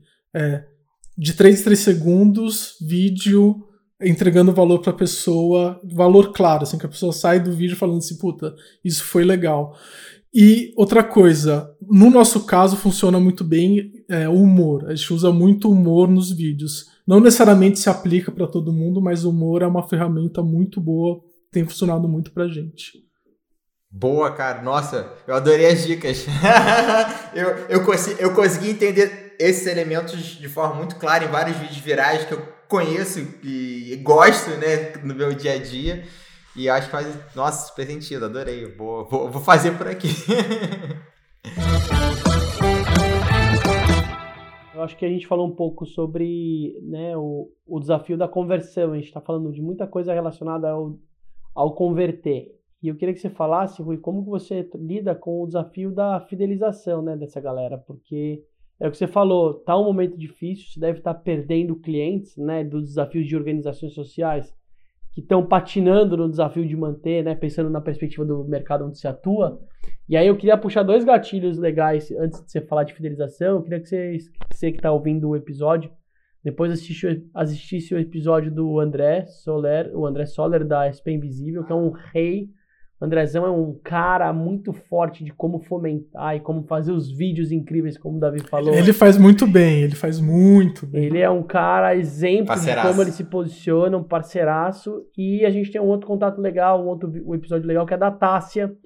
A Tássia é da agência Easy, ela tem uma empresa de PR focado em terceiro setor, né? O desafio às vezes de eu não ter uma vocação de como posicionar meu negócio.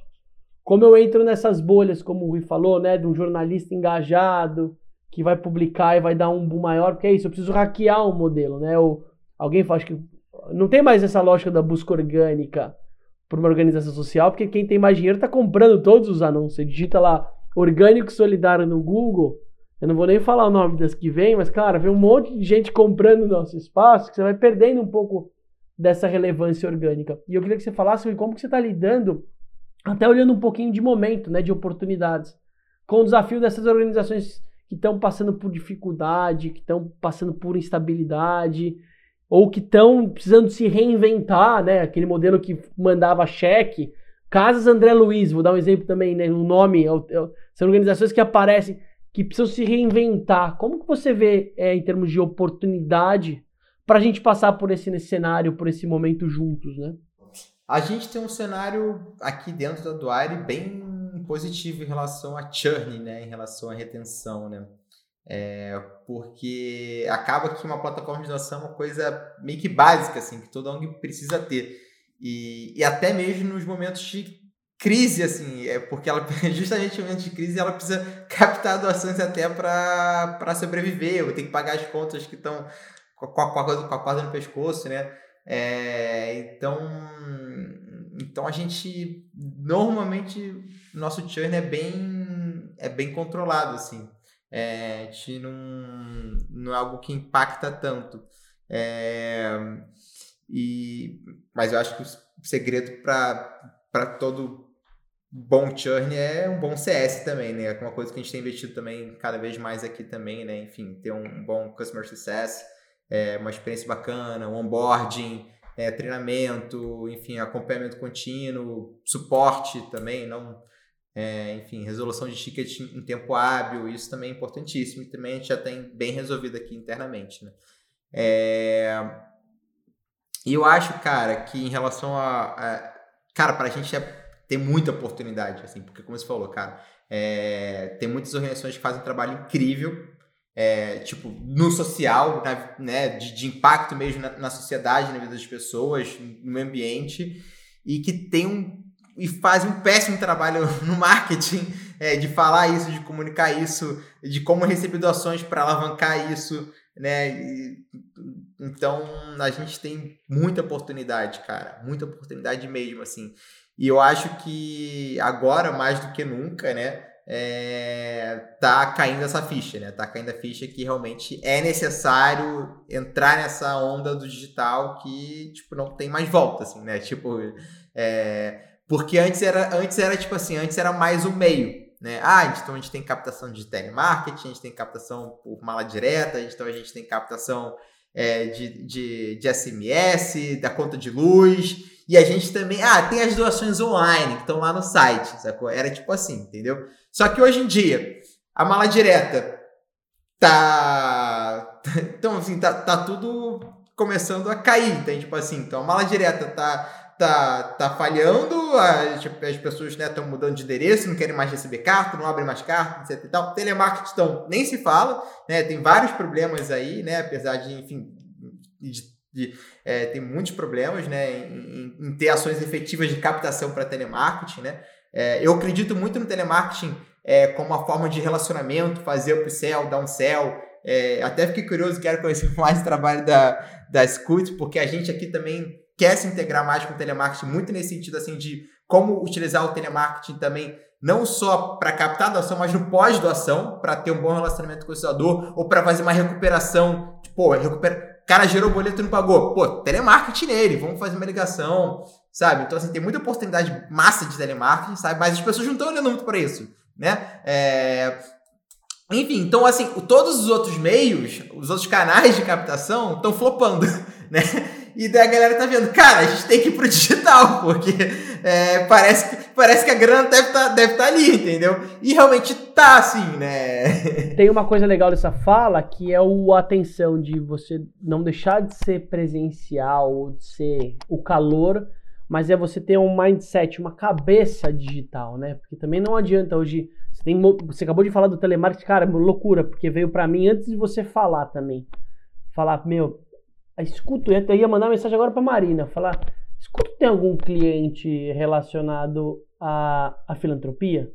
A terceira, porque às vezes o, se a atenção é 3 segundos, né, Davi, que você fala, óbvio que é o desafio. Uma coisa é alguém atender para mim falar, sou da Vivo, quero, por favor, um fast, quer. Agora, se alguém faz uma abordagem diferente, inusitada, para alguém que já é doador, cara, isso é mil vezes melhor que o meu marketing. É mil vezes melhor. Você organiza que horário você pode falar.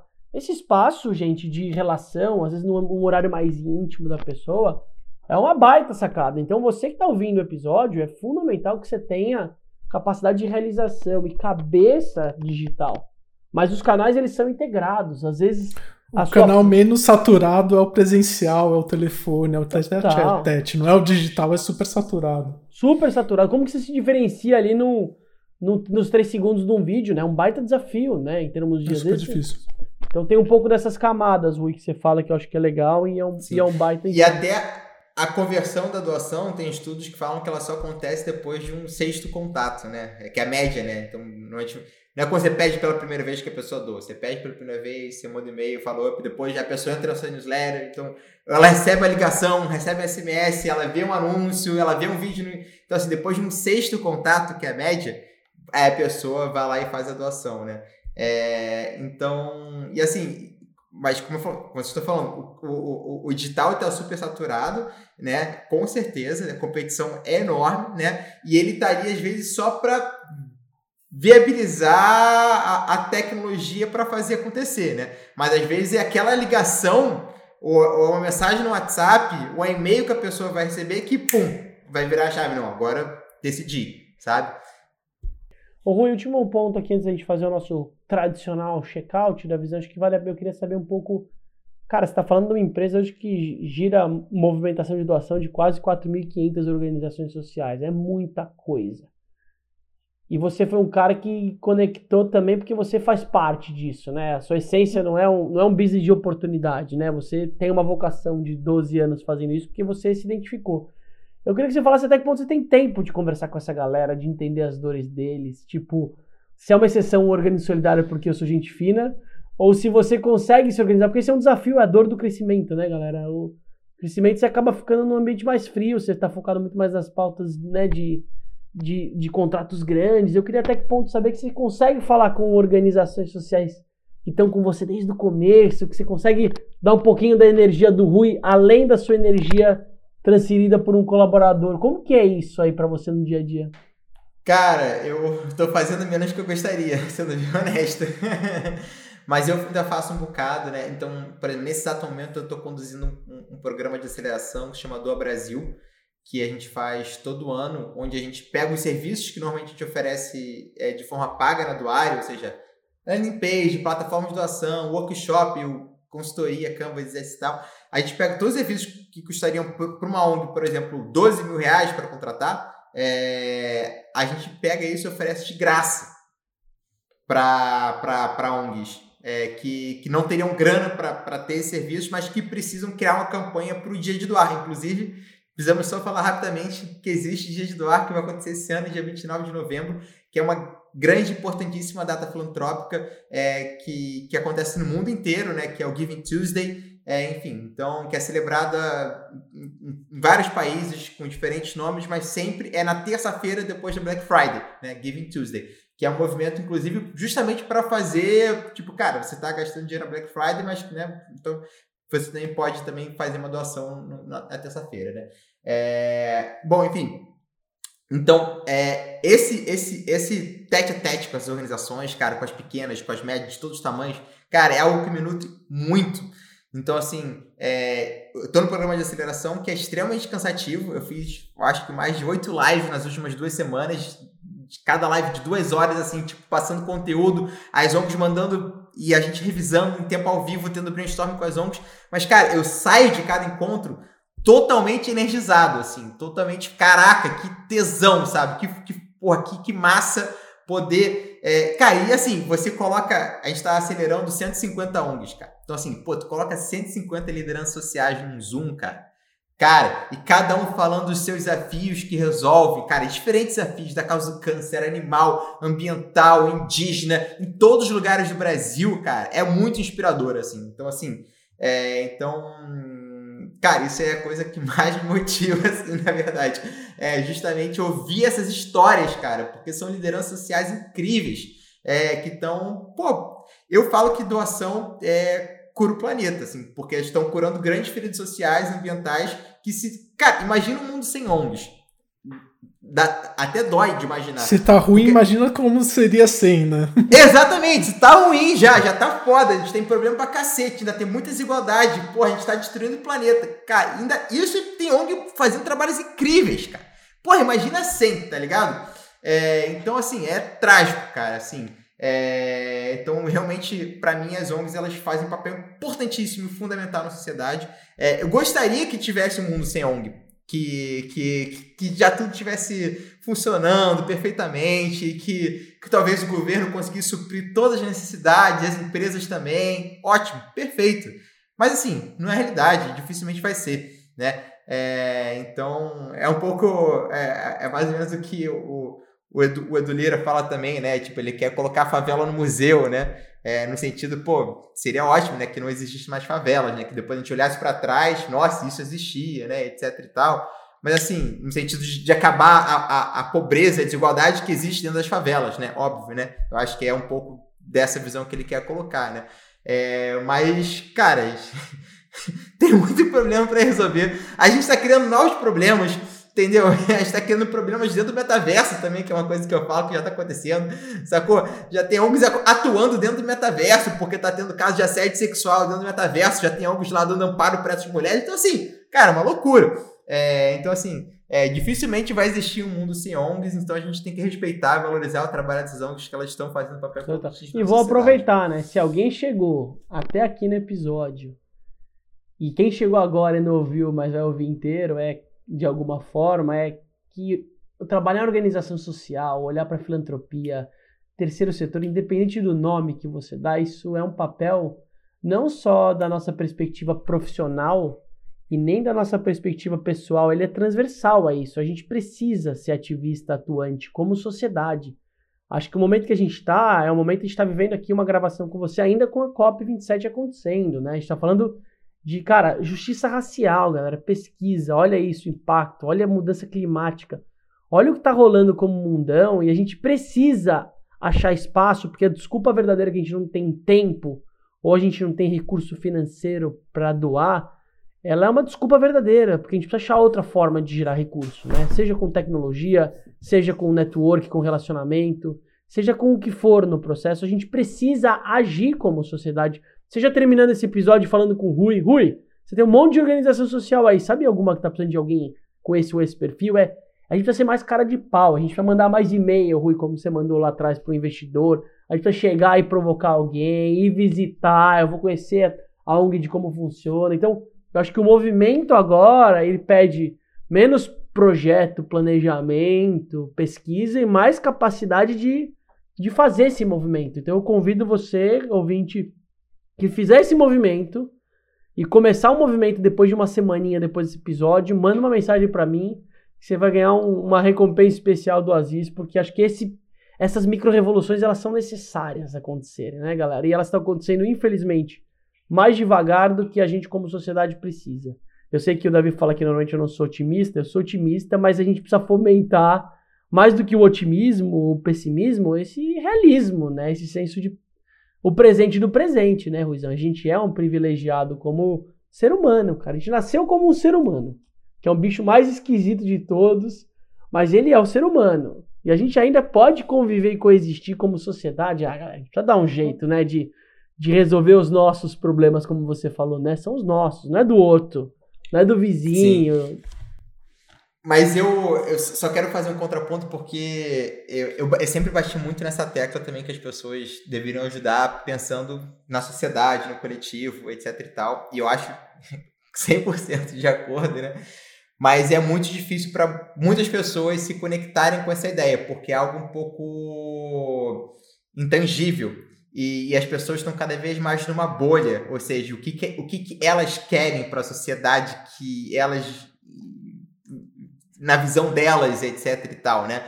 E daí eu estou tentando mudar um pouco a abordagem também, o que funcionar para cada um, né? É, eu acho que a gente tem que começar a construir esse espaço da cultura de doação a partir é, de uma perspectiva de como a gente pode cultivar a generosidade como uma virtude. É, da mesma forma como a gente cultiva a empatia, a compaixão, por exemplo, dentro do budismo, né, é, que são virtudes. A generosidade também é uma virtude estudada dentro do budismo, né? É, então, assim, como a gente pode desenvolver é, isso realmente como uma ferramenta de desenvolvimento espiritual, desenvolvimento pessoal, sabe? É, porque quando você está trabalhando, fazendo, doando e, e, e, criando essa, essa cultura dentro de você, você está sendo um ser humano melhor para você mesmo, para sua família, sabe? É, então, eu gosto muito de explorar isso, assim, e para mim também é o que tem mais me tocado também ultimamente, assim. eu vou trazer, ó, antes do checkout, eu só vou trazer um gancho que acho que você me lembrou de uma coisa legal, que foi agora recente, eu precisei fazer, eu fui convidado para fazer uma oficina na escolinha do Bernardo, do meu filho, ele tem 5 anos. E aí, dentro era uma, uma, uma oficina relacionada ao profissional. Eu falei, puta, mas qual profissional? Eu tenho tanta coisa. Eu falei, bom, vou falar eu, tem uma, eu fui lá visitar o espaço, então a importância de visitar o contexto, e eu vi que tem uma horta que estava muito desativada, né? E a professora falou, Aziz, pensa numa atividade na horta e tal, e aí vou trazer o gancho da generosidade, né? E falei, cara, o que, que eu vou fazer para eles? Ah, vamos pedir equipamento, vamos pedir. Eu falei, não, eu preciso dar contexto do que, que é uma horta, para que, que ela serve, né? E aí eu fiz a, a experiência de pegar uma caixa e dentro da caixa eu peguei coisas que remetessem à generosidade. Então, putz, eu vou pegar um pouco de minhoca, mas eu vou entender a importância da minhoca como contexto de preparar aquela terra.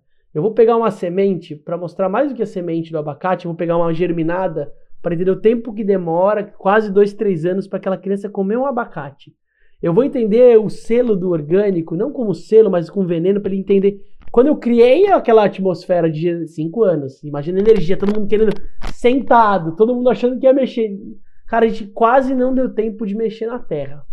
Eu fiquei uma hora e meia com uma caixa, trazendo alguns contextos, e eu usei muito esse gatilho, Rui, que é mais do que a educação pela comédia ou a educação por esses gatilhos que a gente tem de captar atenção, eu trouxe a generosidade para a criançada, porque o ser humano ele já nasce generoso como essência. E foi incrível, porque hoje eu senti, vendo a horta voltando por eles mesmos, mexendo, eles cultivando lá a sementinha do abacate, eles levando isso para as pautas das famílias, como talvez esse alicerce que você trouxe, Rui, de resgatar, porque não é criar. A gente já é generoso como coletivo, né? Então acho que, até puxando o gancho do nosso checkout, né? Como eu saio me sentindo, puta, grato ao nosso processo, à nossa troca, em mais um episódio incrível, ter a Duari como um parceiro apoiador é, é fantástico, né? Tipo, um cara, um doador, investidor nosso, com uma perspectiva que trabalha dentro de um campo ar, é muito legal. E eu saio muito forte com esse senso de generosidade seu, Rui. Acho que ele chegou virtualmente para mim. É, eu te conheço não só daqui, dessa sala virtual, de uma imagem 3x4 para quem está assistindo, ou de um áudio de quem está com você no ouvido. Eu te conheço, já tive o privilégio de te dar um abraço, é, agora recente no FIS, então faz toda a diferença, né? Da as relações pessoais fazem. É, então eu saio com um senso de generosidade assim, sabe, dilatado. É como se eu tivesse arrepiado, mas não é de arrepiado, é como se fosse generosidade saindo de dentro. Então eu saio muito nessa pegada do nosso papo, adorei o papo, enfim, e é isso. Bom, eu posso puxar aqui. É, às vezes valeu aí por ter conectado o, Rui para é, como doador e como, como convidado aqui no podcast. É, é muito inspirador para mim ver pessoas que têm, é, esse DNA de tecnologia trabalhando com causas sociais, filantropia. É, eu vejo que tem um abismo entre o, esses mundos, assim, o mundo da filantropia, terceiro setor e o mundo da tecnologia. É um mundo que paga tão bem as pessoas que é, é até injusto, assim, é, tentar competir por talento nesse mundo. Então, é, ver alguém como o Rui, que, que poderia estar, sei lá, no Vale do Silício, trabalhando para uma empresa americana, é, fazendo coisas muito voltadas para o dinheiro, é, se, servir como exemplo para outras, outras pessoas de tecnologia trabalharem com filantropia, para mim é assim, é, fez meu dia. Assim, eu saio muito, muito feliz de ter Ruiz no, no Brasil e Ruiz no mundo. Assim, é super inspiradora a sua trajetória, Rui. Valeu mesmo por ter aceitado o convite. Valeu, pessoal. Eu também saio super energizado, assim, é, bem alegre, bem bem feliz, assim, de...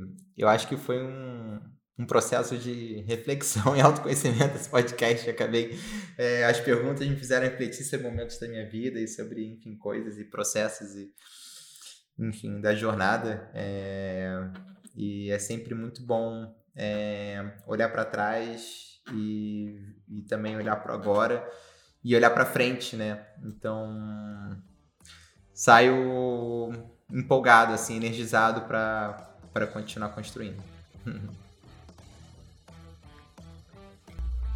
E é muito bom. Fechamos mais um episódio lindo. Para você que chegou até aqui, valeu. Se quiser falar com o Rui, se não entrar pelo canal convencional da Duari, fala com a gente que a gente faz a mensagem chegar. Davi, obrigado de novo. Beijo para todos, todas. Deus Deus por aí.